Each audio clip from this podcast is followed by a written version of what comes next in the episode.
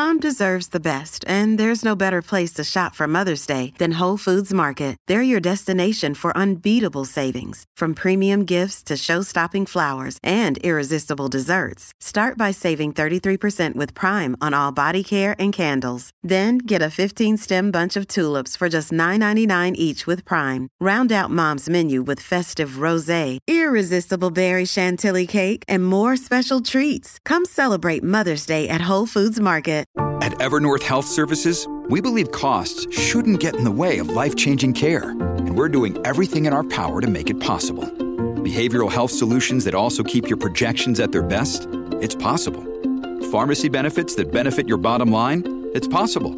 Complex specialty care that cares about your ROI? It's possible. Because we're already doing it. All while saving businesses billions. That's Wonder made possible. Learn more at evernorth.com/wonder. All right, JB, thank you very much. I am Chris Cuomo, and welcome to Primetime. We've got 64 days until Election Day, and I don't think that we have had a more dangerous period in our recent history. It's time to come together, to understand the facts, and for you to make the choices that will set our course ahead. The country is in the grip of two crises. Neither one is under control. Coronavirus continues to spread. Now, our kids are back in school in different ways, in different places, almost everywhere, without the kind of testing we need to track, to trace, and to keep them and their families safe. The president continues to ignore this health crisis. He instead sees advantage in focusing on the violence around the country. But here, too, he is ignoring the real illness of systemic inequality, instead, blaming his opponent and anyone and anything else he can for the growing disorder that's happening on his watch. The wave of violence and destruction that we've seen in recent weeks and months has occurred in cities exclusively controlled and dominated by the Biden, Joe Biden party. The violence is fueled by dangerous rhetoric from far left politicians that demonize our nation and demonize our police. Many young Americans have been fed lies about America being a wicked nation plagued by racism. Now, again, I don't know who's writing this stuff for him. You can see he's reading, you can see he's not all that familiar with the material, but he likes its intent. And those people, too, are complicit in passing messages they know are not just wrong, but wrong for the country. Systemic inequality is real. You know it. I know it. We see it in our schools, our lending, our courts, our prisons, and our morgues. This president knows it too. Of course, all Americans are not racist. No one should say that because it's not the truth. And remember, our country was designed to be able to defeat inequality like this, and uniquely so. So, why would this president lie about the reality? It seems this is just about scaring his base enough to win the election. And I have to tell you, whatever the polls say, it may work. The big question is at what price? He is now literally painting a man who supports him as a victim at the same time the police are calling him a murderer. That was an interesting situation. You saw the same tape as I saw, and uh, he was trying to get away from them, I guess, it looks like, and he fell, and then they very violently attacked him. And it was something that we're looking at right now, and it's under investigation. But uh, I guess he was in very big trouble. He would have been, I, he probably would have been killed. You guess? He probably would have been killed? The guy with the gun against the unarmed people? Is this law and order? Backing a 17 year old who came to town from out of state with a gun that was illegal for him to carry openly, who then shot and killed people protesting, only to have police let him walk by as the crowd shouted what he had done. What about the two people who were killed at the scene? You don't have to guess about them. They're dead. They were white too. Maybe not Trump supporters like the shooter, but think about it. How can our president believe that painting this shooter as a victim is good for our country? How does that not encourage more of what the local police called vigilantism? The violence in the streets, even when in the name of positive change, is negative and wrong. You don't need me to tell you that looting and rioting are not protesting. Scenes of whites and blacks hurting and being hurt are scary. They're un American. They are not progress. All politicians should be loud and clear about that. It shouldn't be a point of division. But this president has chosen to make racial equality an opposing force to his own political cause. He also defended supporters who shot paintballs at protesters in Portland, saying, quote, paint is a defensive mechanism, blaming Biden, who is not in office, for what is happening while Trump is in office. The Democratic nominee had a reminder for the president today. The violence we're seeing in Donald Trump's America. These are not images of some imagined Joe Biden America in the future. These are images of Donald Trump's America today. He keeps telling you, if only he was president, it wouldn't happen. If he was president, he keeps telling us that he was president, you'd feel safe. Well, he is president, whether he knows it or not. And it is happening. It's getting worse. It is getting worse. And in 60 some days, you're going to have to decide what will make it better. That has to be our collective cause. Now, our president is about to head to Kenosha. Local leaders there are uncertain about his impact. They think things are too unstable for him or for Biden to go. And I don't think they're wrong. President barely spoke at this briefing today about coronavirus, which is why he started holding these briefings again. He declined to take reporters' questions from CNN. That the pandemic is a problem and what is he going to do about it? Instead of answering, he blasted out of the room. As we both know in our lives, very few problems get better when you ignore them. The unrest over systemic inequality isn't getting any better. We're ignoring it, or at least our leaders are. We're getting sicker figuratively because of that, and literally because of a pandemic. We got now more than 6 million of us infected with COVID. We could hit 300,000 deaths by year's end, according to a new projection. Our president's answer? Forget the facts. Forget the reality. Forget that we need testing on a scale only he can make happen. Instead, he wants you to believe that the statistics are grossly exaggerated.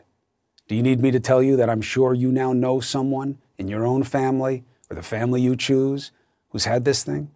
You've heard the stories of people being sick. You're hearing the stories of them staying sick. Long haul syndrome. We're hiding from it. We can't. Starting tonight, I'm going to start talking to you about what people are still suffering even when they get mild cases.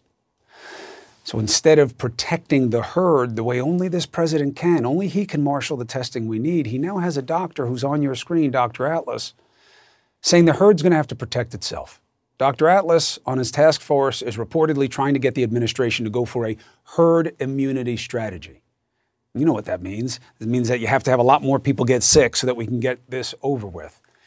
Now, I hope this isn't the best that this administration can do. I really hope it doesn't happen. But hasn't Trump already told us that he's okay with staggering losses? Remember, he responded to news of the death toll by saying, It is what it is. How do we make it better than that? His FDA chief is mulling fast tracking a vaccine. Trials aren't complete. You got Tony Fauci and other task force members warning against that. And again, the backdrop remember where we are today. Kids all over this country going back to school in all these different fugazi ways, hybrid, in, out, when, tracking. Why? Because they can't test the kids effectively in timely fashion to manage the situation. We should have done better. You see what's happening at our colleges? These reckless scenes. We should have been better than this. It's not fair to the kids, it's not fair to any of us. Let's look at the path going forward from here. Let's bring in former CDC Director Tom Frieden. Uh, Tom, thank you for being with us tonight. Doctor, what is your take on what you understand Dr. Atlas and that part of the cabal pushing as herd immunity? Well, in the past week, Chris, we saw two very concerning things. We saw the FDA have a decision on emergency use of plasma, which may have been the correct decision, but politicized in how it did it, where it did it, what it said. And you had the White House and HHS overrule the Centers for Disease Control and Prevention and say, no, don't test people who are contacts of people with COVID if they don't have symptoms, which makes absolutely no sense. That is to let COVID spread. And this concept that, you know, young people will get COVID, they won't get very sick, and then we'll all be okay, ignores the fact that we're all connected, that what starts in the young doesn't stay in the young. Chris, there have already been more than 215,000 excess deaths beyond baseline between March 8th and July 31st. 71% of those deaths had a doctor who wrote on a death certificate, COVID caused it.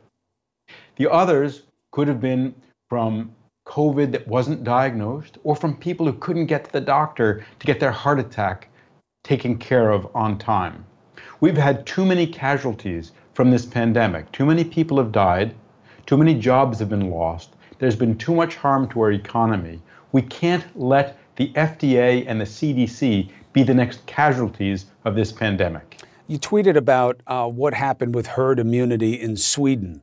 Uh, and before people think, well, that's not apples to apples, they're totally different. You compare how that worked for Sweden versus Denmark, Norway, and Finland.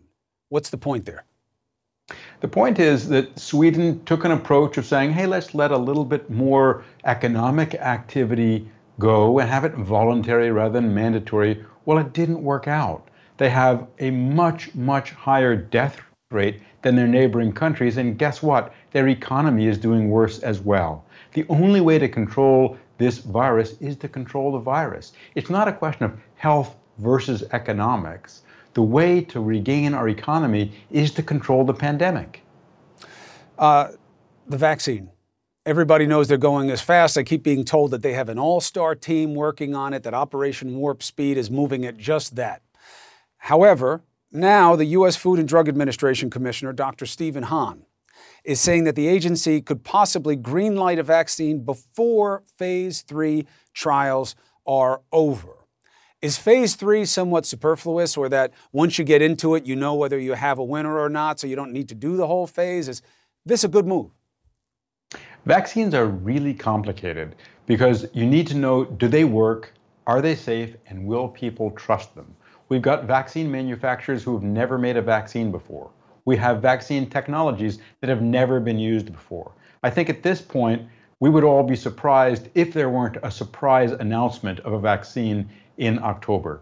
But the fact is that a vaccine may be the single best tool we have to fight COVID. And that's why it's so important that we get it right, that we not cut any corners on safety. Because if people don't trust it, if it's not approved with clear data, if there isn't complete transparency about what's happening, we risk a blowback. We risk one step forward, three steps backwards. That's what happened with this administration opening too soon in southern states. That's what's happening in schools opening where there's lots of COVID and having to slam shut again. We don't want that to happen with the vaccine because vaccines are precious. They're, they are our most powerful tools to control the pandemic. By all indications, pro- doctor, if they announce a vaccine in October, it's not about science, it's all about, about political science and it's right in line with when there'd be an October surprise and there'd be something positive to line up for this election. I just hope it's backed by science and something that makes us better, not worse. I got to jump. Dr. Tom Frieden, as always, thank you for keeping us informed and help us understand what matters here. Thank you, Chris. All right, to me, I don't, I don't know about you, but what's more scary about this is not being told the truth about the numbers and what's happening. That's why we covered Rebekah Jones. You remember her, the ousted manager of Florida's coronavirus data tracking dashboard? Jones said then, hey, they're not doing numbers the right way in Florida. She got savaged. She was right. She says she was asked to manipulate the numbers. Her superiors said she was fired for insubordination. She then filed a whistleblower complaint. But now she's going to take us inside the reality of what's happening with schools. She's got her kid herself in Florida schools. So she's worried as a parent and as a scientist. She's also launched a tool that may be the first and certainly the best of its kind to do something that nobody else is going to do for us. Track COVID 19 cases in school K through 12 all around the US. How could we not have that? Why did she have to do it? Rebekah Jones with the reality and what the right way should be. Next on Prime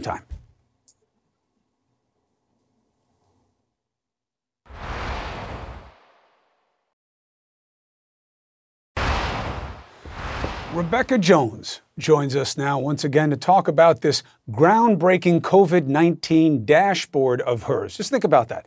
A citizen came up with how to track K through 12 school cases, not our government.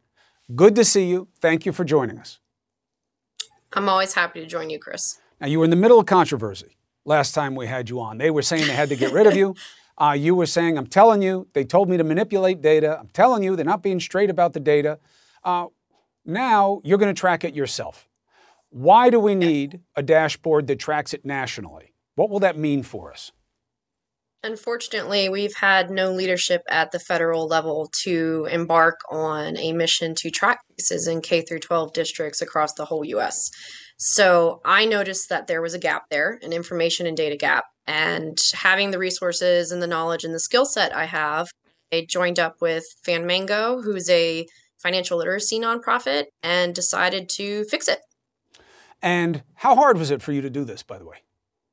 Very hard. it's it's more work than um, any one person can manage by themselves, and that's why I was really lucky to find people to help me build this project, help find all the data resources that are out there, and pull it all in. We're currently talking with potential contributors to add to this list of resources. So it is a lot of work. Do you have any early indication of what's going on out there? It's bad. How do you it's know bad. already? Um, well, schools in Mississippi and Georgia, Alabama, a lot of places in the U.S. Southeast have been open since the first week of August. Governor DeSantis here in Florida uh, issued an executive order that was overturned last week that all schools here in Florida had to open by today. But he's litigating uh, while- it, so the order stands, which is why they That's went back to school. I told them uh, in the last segment, but just so they remember, you're a mom. And you've got a kid Yes. who's in Florida schools, so this isn't just a clinical interest uh, for you. Is it true that in your home state of Florida, the governor has the schools not reporting cases?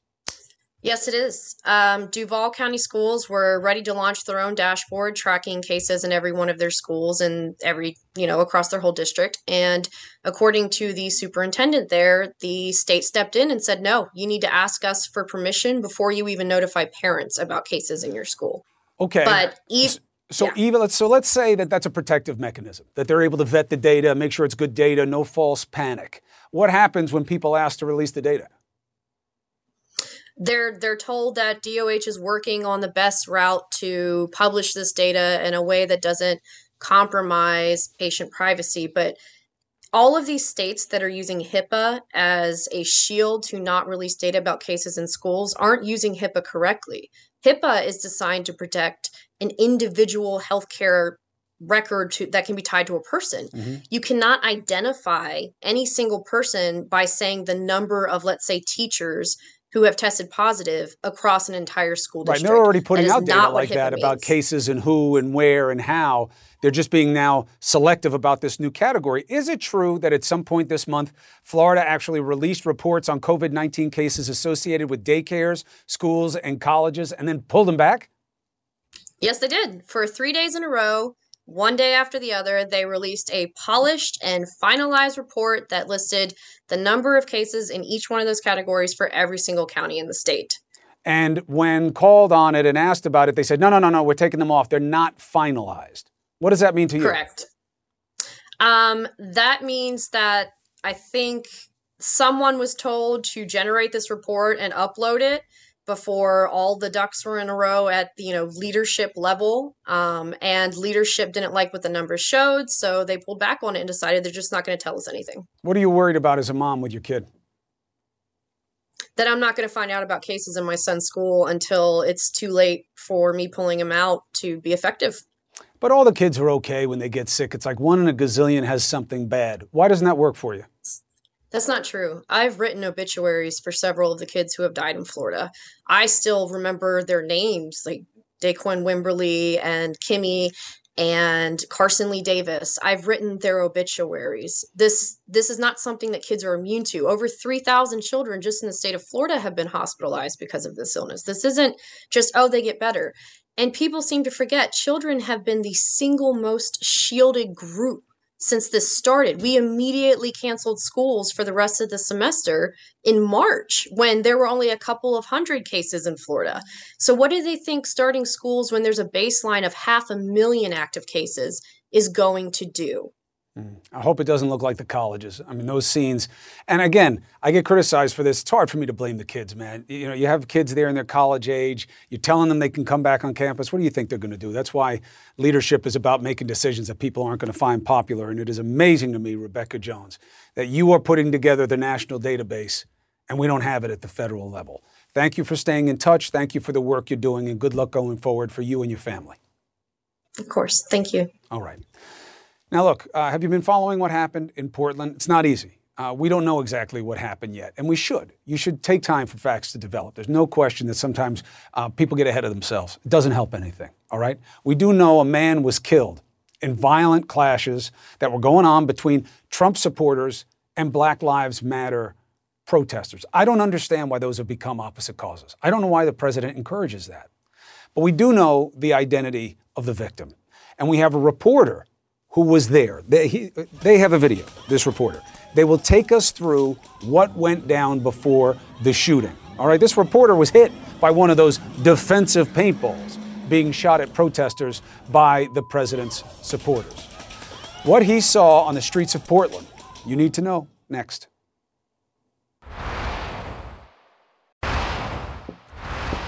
All right, let's go to Portland, Oregon, okay? There is a lot that we don't know. Start there. We don't understand what this dynamic was, but we're getting closer, and I can help you do that right now. We certainly know the name of one man killed Saturday night 39 year old Aaron J. Danielson. He's on your screen. He was shot as Trump supporters got into it with people protesting systemic racism and police brutality. CNN does have video of the shooting from across the street.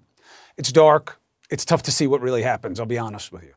So let's get some perspective from someone who was on the ground to witness not the shooting, not the shooting, but what was going on that night in those clashes. Okay? The reporter is named Mike Baker of the New York Times. He's in Portland. Thank you for taking the opportunity. Thanks for having me. So tell us, uh, what was uh, it like on the streets? Yeah, I mean, it became a real volatile scene that kind of lasted for quite some time. It was so the event began as a, a, a rally for Trump supporters out in the suburbs, and they were going to come through, drive around the city on the outskirts of downtown, stay on the highways. But a lot of them, I mean, there are hundreds, hundreds of trucks with uh, Trump flags and American flags driving driving through the streets, and a lot of them peeled off and came right into downtown, right where a lot of the protesters were gathering for the night, and immediately became a lot of conflict. You know, protesters blocking the vehicles. You had, uh, you know, the, the Trump supporters, as you you said, you know, firing paintballs into into the crowd. Some uh, pepper spray being sprayed, and then you know, protesters throwing things back at the crowd. You know, when there were vehicles stopped, there were people getting out and fistfights happening. I mean, it was just an escalating thing over time as these vehicles went through downtown Portland.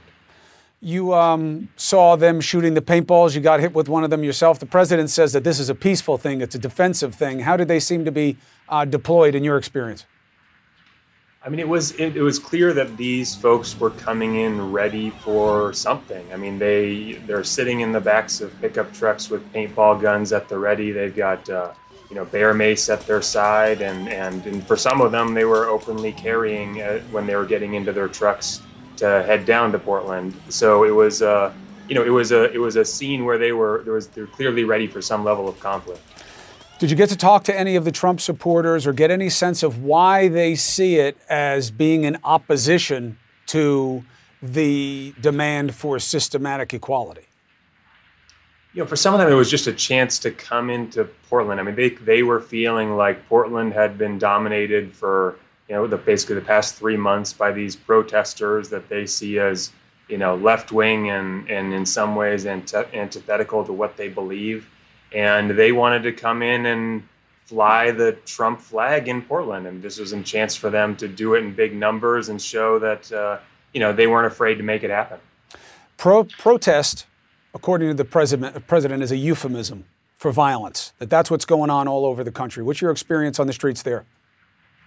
I mean, it's a, it, it's a different. I've been out uh, many nights now with the protesters, and it's a different thing uh, every week. I mean, from the time when the feds were here uh, in Portland, when there were thousands of protesters and the moms were out and, and these in these larger crowds to now, I mean, when I was out last night, there were maybe 150 protesters out, and they went out to a police station, and uh, some of them were throwing eggs and rocks, and then the police came out and arrested 20. The police say they arrested 29 people out of you know maybe 150, maybe one out of every five was arrested last night.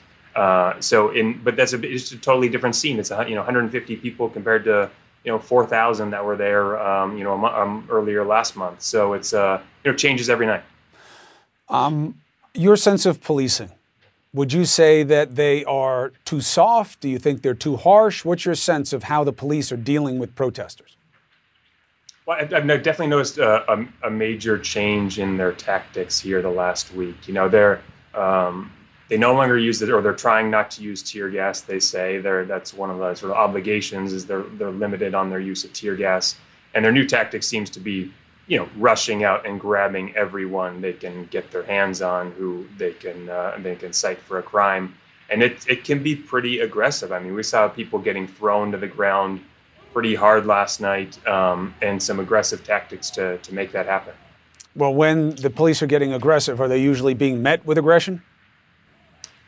you know, a lot of it is more what I, what I see. Every once in a while, you see someone throw a water bottle, but a lot of it is just yelling. I mean, there, there's the, the, protesters here have endured, um, you know, three months of Portland police. You know, at the beginning, a lot of tear gas, um, and and a lot of it since then has been you know chasing them through the streets and and tackling them, them to the ground. So th- I think they just have an immense frustration with the level of aggression that they see from police and and feeling like it's you know it's just more proof that this is this cause is a just one for them. Now, you did not see the actual shooting uh, that took Mr. Danielson. What is your concern from being on the street about what will happen going forward here, and what do you think is needed from a reporting perspective? Yeah, we're seeing. Yeah, I mean, we're seeing a lot of concern from the protesters that there might be some level of retribution coming. In fact, this was this was actually the third weekend in a row where there was right wing um, folks come into town and clashes with these protesters. I mean, we saw. Uh, uh, uh, I'm trying to think. You know, three weeks ago, it was uh, it was someone that fired two gunshots from their vehicle, and then uh, uh, uh, two two Saturdays ago, it was someone pointing a gun in the middle of a really volatile situation, and then we had you know this shooting that left this you know far right activist you know dead on Saturday. So we've you know three Saturdays in a row where there's been guns drawn uh, and violence on the streets of Portland. So there's a lot of concern that this is um, you know this is a, a, a really a flashpoint where this could get even worse, and the protesters are starting to figure out how to take precautions. You know they're not folks. A lot of these folks are you know have philosophical aversions to to guns and gun violence. They've spent most of their time sort of preparing for you know tear gas and pepper balls, but nothing like uh, like actual gunfire that could, that they're afraid of now. Well, especially in this charged political environment, as we're getting down to the election, uh, which is turning into kind of a D-day, you do have an increase in the supporters of this president meeting the protesters that they are being told by the president and others are a problem uh, in America. So you're in the right place, maybe at the wrong time. Mike Baker, be safe, but thank you for giving us a clear-eyed perspective of what's happening for the New York Times and for us today. God bless and be safe. Thanks. All right. Now, let's go back from one crisis to another COVID. This conversation has to happen. I really wish it didn't. I'll, I'll be honest with you. This long haul syndrome, I really wanted it to be just a pocket. I really did. Like, yes, yeah, some people, but they're super sensitive and they were going to get sick anyway, and now it's just worse because they had COVID.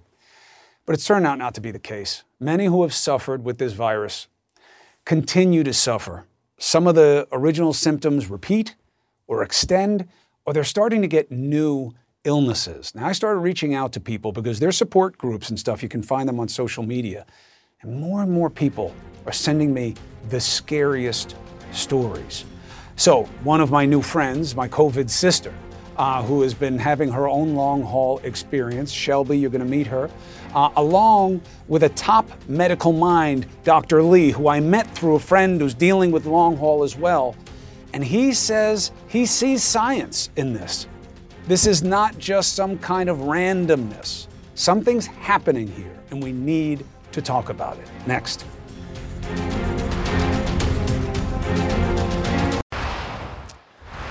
All right, now, some of us who have tested positive for coronavirus, symptoms go away. Some are very mild. Now, for some of those people, then something comes back. Then, even though they didn't have bad things in the beginning, they started to develop things later on, maybe related, maybe not. Then you have another group. And I've been reluctant to discuss this with you guys because enough about me and the COVID. So many people have it. But I am in this other group okay? And you're going to meet my friend Shelby Hedgecock, um, who is in my group as well, where we got sick and it's not really going away. This is more true for Shelby than it is for me. Again, I am one of the lucky ones, and I ain't that lucky, okay? For me, it's depression. My body isn't recovering the way it did.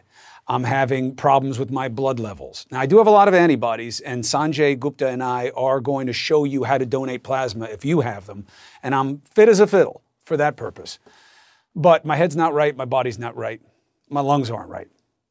Shelby was tested several times, then came back positive in April, negative a couple of times in May, positive again at the end of May. Why? Look, testing is not 100%, and there's something called viral load. You know, even though you may feel one way, you may have a certain amount of virus in the system, it can trigger the testing. As we approach September, Shelby continues to live with everything from loss of smell to lack of feeling in her legs. She joins me tonight along with Dr. William Li. Okay. Now, I met William Li through another friend who's dealing with long haul, uh, and he has been studying people like Shelby and me to figure out what's going on, and he sees something that's not being discussed. First, Shelby, good to see you. Um, thank you so much for reaching out and keeping me in the loop with stuff that is not exactly comfortable to talk about. Uh, but what do you want people to know about your experience? Uh, thank you for having me again, Chris. And I hate that you're still dealing with it as well. I mean, I'm going on month five, and I'm still dealing with neurological issues, cognitive issues. I was back in the hospital about three weeks ago, and I had to wear a heart monitor for two weeks because my pulse skyrocketed to about 150 beats per minute. It stayed that way for about 45 minutes, and I've been having weird shortness of breath since then, chest pain. And guys, I mean, people are having real serious issues.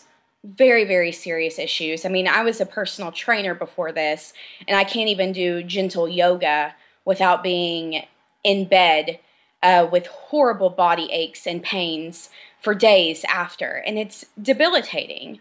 Um, we're seeing very severe issues. I mean, every organ system is affected, and and it's very, very scary. So um, Shelby, so Dr. Li is listening. You can't see him. You you can't see Dr. Li, but he's listening to you and he's nodding his head. Yes, yes, because in talking with him, you know, I guess we take, you know, the word commiserate. Uh, people, you know, misery loves company. It is good to know that you're not alone, but it's sad for everybody who's dealing right. with it, of course. Now, Dr. Li, when I spoke to you and I was telling you uh, the kinds of symptoms I was hearing about, you said, yes, and part of the reason that the scientific community is surprised, as you have deduced to this point, is that it was seen as just a lung virus. But now you see it as something else that is starting to make more sense to you in terms of what you're hearing from people like Shelby. Explain. Well, when the pandemic hit and we started to take notice of the lung uh, aspects of the of the coronavirus, uh, everybody was focused just on the breathing. But one of the things we started to notice that was really curious is the COVID toe, the brain syndrome, the strokes, the uh, uh, the heart uh, uh attack like syndromes that turned out not to be a heart attack. And so, one of the things that um, now needs to be discussed because we're seeing it far beyond the acute COVID syndrome is the long term syndromes that are surfacing everywhere. And this is the conversation that needs to be had in the medical and the research community, and not just in the sufferers who are actually dealing with it. And one of the things that we did in my uh, group is we started to take a deep dive to find out what was happening that could connect all these apparently unconnected symptoms and syndromes. And it turns out it may be blood vessels that the coronavirus is infecting, which then, of course, connect to everywhere in the body. So, what does a Shelby do about this? Because everybody who goes to the doctor is told time well, this is clearly not, you know, sort of the average post-viral syndrome, and there's a lot we don't understand about it. So, you know, I, I, think what's really humbling to those of us in medical research and in clinical care is when we confront something we just don't know enough about. But we need to take it seriously, and we need to have the humility to recognize that we're just starting to observe and collect the data right now. Now, what I'm trying to do is to connect the dots because we've actually seen seen the virus infecting the lining of the blood vessels, the endothelial cells, then cells getting inflamed, and then actually carrying that into blood clots that can rage across the body from the lungs to the heart and elsewhere. So we think that this long term damage may in part be due to vascular damage. It's kind of a, a footprint kind of uh, that the virus leaves, even when it's gone from the body. Now, what's interesting about the heart is that just a couple of weeks ago, uh, there were two studies out of Frankfurt, Germany, one of which looked at 100 patients um, with COVID recovered, including people that weren't even in a hospital. And uh, they all had chest pain, and they actually had uh, cardiac imaging done to look at their heart because these patients had fluttering, as you said, uh, Shelby. And what we found was that what they found was really amazing. 78% actually had some evidence of long term heart impact. So that would be a depressed pumping ability. It could be fluid around the heart. And so one of the things we started to realize is that we really, this is real and it's, we can't write it off. And even in the brain, we're beginning to re, um, uh, sort of conceptualize that the blood vessels may also play a role there. Well, look, you know, Shelby's listening to you and she's like, yeah, great. Um, listen, yeah. it's could be, Shelby, it's could be. And, and a lot of this is attitude uh, right now. Shelby was teasing with me. She was like, don't give me short shrift on this segment. I had my hair done for you. At least we can have the, you've seen the pictures of people sending you all their hair, right, Shelby, from all this hair loss, especially oh, yeah. women. Um, and look, uh, God forbid, the worst thing that happens to you is that you lose some hair and it comes back. You, you got lucky, but you know you've noticed there's a whole community out there, Shelby, right? Right, right. And I'm a part of a couple different groups. I mean, we have the long haul COVID fighters, we have Survivor Corps. And with Survivor Corps, I mean, we're really doing a lot of research. We're actually doing conducting a survey right now uh, that is actually looking into the longevity of symptoms. And um, i mean it's we're just now seeing some of the numbers come in and it is i mean it's terrifying. And as you were saying i mean this is a conversation that just is not happening. And if we look at one in three people that are having these long-term complications i mean six million people have uh, coronavirus in the United States, that's 2 million people. That doesn't even account for the people that didn't get a positive COVID test.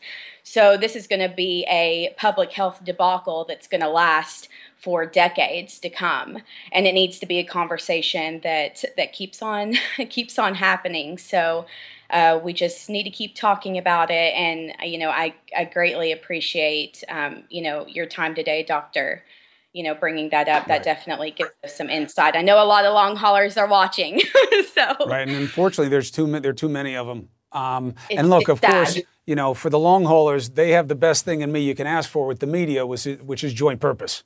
Um, you know, sometimes we cover things too much, and then we move away and we don't care anymore. Or not that we don't care, but the audience gets compassion fatigue and we move on.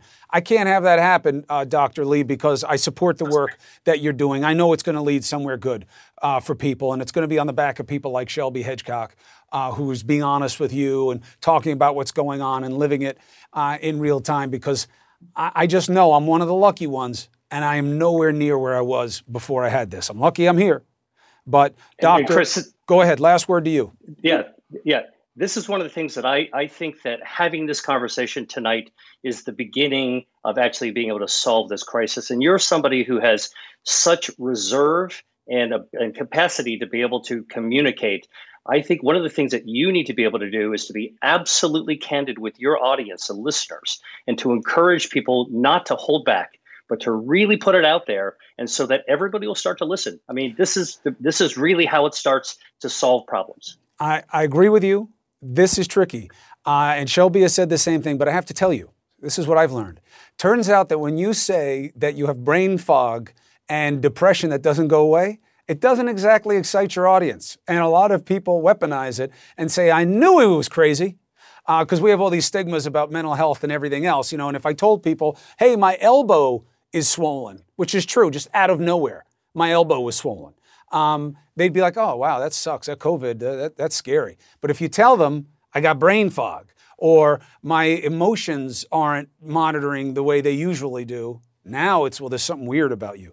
So we're working through it. I will err on the side of candor, as always. Shelby, you know I'll be in touch. Keep me in the loop. Uh, let the community know I can be a conduit for what's going on. And Dr. Li, as always, if there's anything I can do to help, thank you for helping us. Thank you, Chris. All right. God bless you both. I'll be talking to both of you. Thank you. Now, listen, I know I'm a little early on this, but trust me, I'm not getting to something that nobody else is going to discover. There is no eureka. Doctors know. People all over the country are seeing this. Our politicians are aware. And that's why I get so pissed about po- politicians ignoring the pandemic. That's why I wanted the Republicans to say more about the pandemic or anything really at their convention. They also appear to have ignored a law to keep politics out of government. Now, I wasn't big on telling you about what should have been obvious. You're not supposed to use the White House as a political backdrop. There's a Hatch Act. Now, you will say, oh, yeah, yeah, sure, when Trump does it. Nobody else has done it. And I'm going to use the words of Trump's main man in the Senate about what this law means in terms of what we saw in that convention and what we're seeing every day. Not from me, from Trump's main man. Next.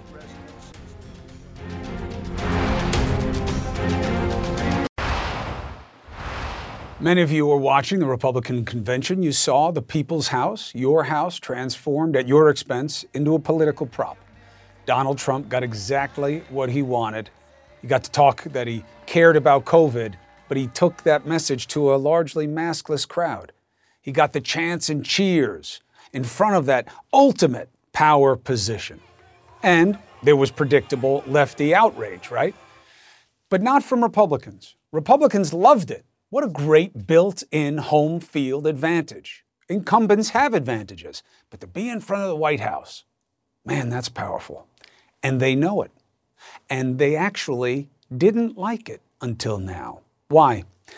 Because the silence from Republicans amplifies a sham that we saw when people like Mitch McConnell fought against changes that would have loosened the restrictions between the work of government and politics. So we teamed up with CNN's K File. You got to follow these guys. Uh, they find things that you will not find otherwise. And we discovered this, or they discovered this, from 1993. Please listen. These provisions, if enacted into law, would in fact present the opportunity for federal employees to be heavily involved in the political process. Heavily involved. Now, what does that do to the confidence of the American people that they have a nonpartisan, a civil service, not involved in the political process? It is indeed frightening to think of the federal workforce out involved in the political process it's frightening to have people who are working in government as part of the political process. That's Senator Mitch McConnell. But it's okay to have the Secretary of State in Jerusalem pumping for the president. It's okay to have all these staffers pumping for the president during a political convention in front of the White House. The confidence of the American people is what was at stake, according to the senator. Now, of course, he's talking about 1993 Hatch Act, right? And it's a mess. Why? Big name presidential appointees get a pass, while your average civil servants can and do lose their jobs over doing the same thing. You know who used to know this? McConnell. You just heard him. Republicans had high ground on this. They said keep it separate. They tried repeatedly, repeatedly during the Obama administration to ratchet up punishments for violating this law. Both sides do it, you say. But why don't both sides care? A majority think most politicians are corrupt. This is why. That's why Mitch McConnell and his Republicans are counting on this, that you don't expect anything better from these people. And yet, he wanted you to expect better when it served him to do so. Thank you for watching us tonight. D Lemon, 34 seconds late. My fault. There he is. I'll let you get away with it. Thank you. That's why I pay all the time. This is your first night back at nine o'clock, so I'll let you get away with it. True. Feels good. Yeah. Feels good. It's good to have you back, and and it's isn't it good? It's like not midnight or two in the morning. Uh, yes, I should be more excited. Um, but as uh, we were talking in the long haul thing, I just don't have the emotional peaks or valleys that I had before I had COVID. I just don't get as excited. And they tell me it's this clinical form of depression that they're seeing in a lot of post COVID cases. I talk to Don about this all the time. He's trying to cheer me say, up. are we sharing what, what we talk about? Every But I'm day? saying, you know, I want Yeah. people to know because I, I keep hearing it from them and they're so desperate, Don. They're so worried um, that they're alone. And I'm experiencing the same thing. I had somebody else on tonight. Alyssa Milano's got the same stuff. I mean, there's a whole community out there, unfortunately, which is why, you know, guys like you and me have such urgency about getting ahead, ahead of this COVID thing. Yeah. And the, what you can do, as I always tell you, deal with the personal. You'll deal with that. We'll deal with that. But you are in a position, you have a platform where you can inform the public, and you should take solace in that, that you can help people. And as I say, you can keep it real. Yeah. because we keep it real here. And, and just like you, just like you talked about Mitch McConnell and the hypocrisy of the Republicans, we have to keep it real. And I think it's all where you place your focus, which I will tell you in, in just moments um, when I open with my take tonight about keeping focus. And I'll be listening. real. I may not remember it, but that's not about you. No, That's the COVID. No, but you keep it. We got you. We got you. you. Don't worry Thank about it. And a lot of people have you. I and need you what? and I appreciate you. I'll be watching. You know what? You have the most important thing you got. Hair. Well, you don't really have that. Come on, let's not tell the truth about that. What do I have? You've got the church ladies with the hats on your side. When you have them on your side, they pray for you. They got your back. You get, you're not going anywhere. You got the church lady with the hats. You got my the, my mom crowd. You're good. So just relax. I'm trying. All right. Thank you I for the love love. you. I'll see you soon. I love you, D Lemon. I I'll see you too, tomorrow. brother. I'll see you tomorrow. Quality sleep is essential, and that's why the Sleep Number Smart Bed is designed for your ever evolving sleep needs. So you can choose what's right for you whenever you like. Need a bed that's firmer or softer on either side? Helps you sleep at a comfortable temperature, quiets their snores. Sleep Number does that. Sleep better together. JD Power ranks Sleep Number number 1 in customer satisfaction with mattresses purchased in-store. And now, save 50% on Sleep Number limited edition smart beds for a limited time. For JD Power 2023 award information, visit jdpower.com/awards. Only at Sleep Number stores or sleepnumber.com. Now streaming exclusively on Max, a new CNN flash doc about the album that has Nashville talking. Call Me Country. Beyonce and Nashville's Renaissance. Watch it at max.com slash call me country. Max subscription required.